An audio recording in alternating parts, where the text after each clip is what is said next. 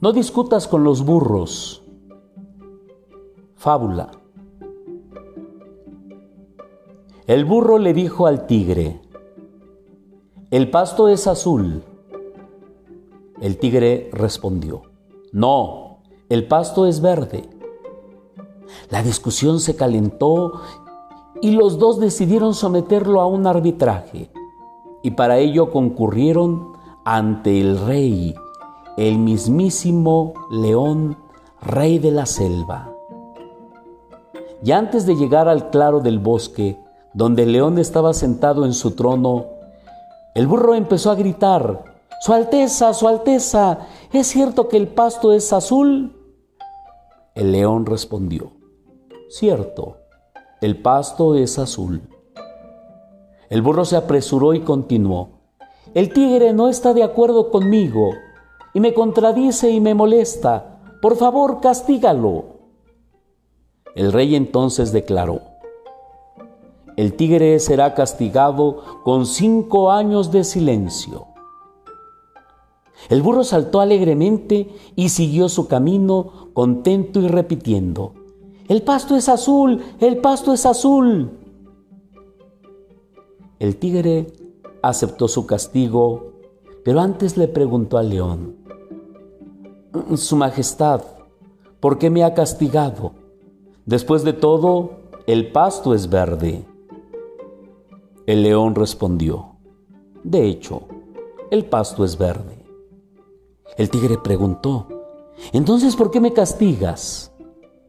El león respondió, eso no tiene nada que ver con la pregunta de si el pasto es azul o verde.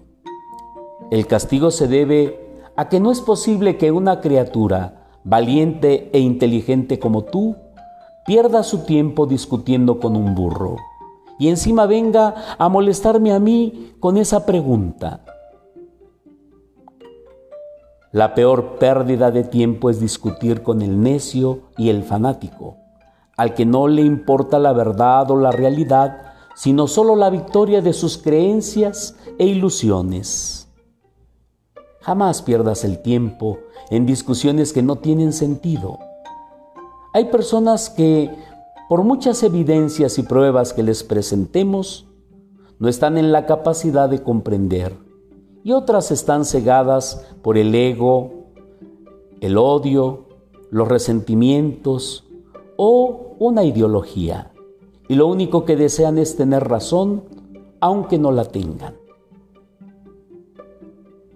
Cuando la ignorancia grita, la inteligencia calla. Tu paz y tu tranquilidad valen más. Tomado de la web.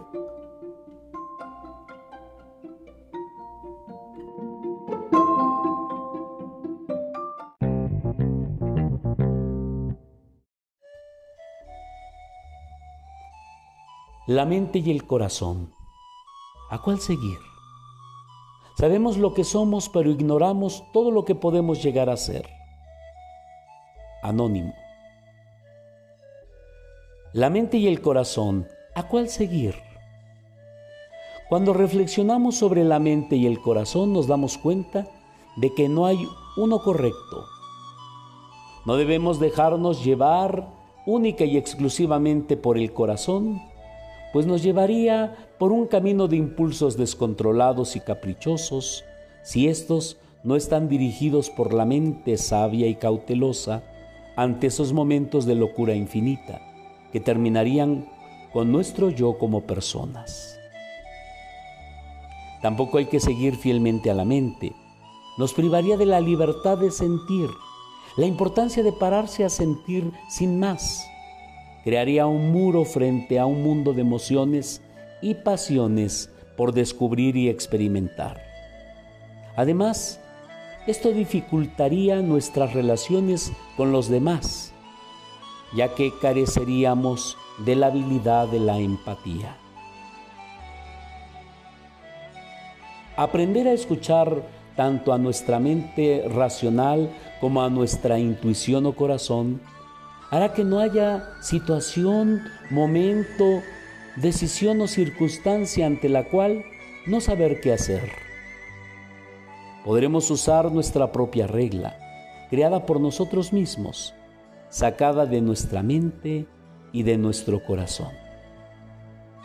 Cada uno en su medida, de su conexión, sin crear conflicto entre ellos, pues están destinados a entenderse, para que sólo así todo fluya y consigas la capacidad de ser. Detente y aprovecha a conocerte. Es largo el camino, pero tiene un final. Fija tu regla de matices que solo tú puedes llegar a conocer. Es difícil, pero no imposible. Sé fiel y honesto contigo mismo. Siente y experimenta. Crea tu propio vínculo entre la mente y el corazón, porque no hay nada certero para seguir. Cada persona es diferente. Ese vínculo entre mente y corazón se encuentra en tu interior, pero solo tú puedes descubrirlo. Del blog La mente es maravillosa.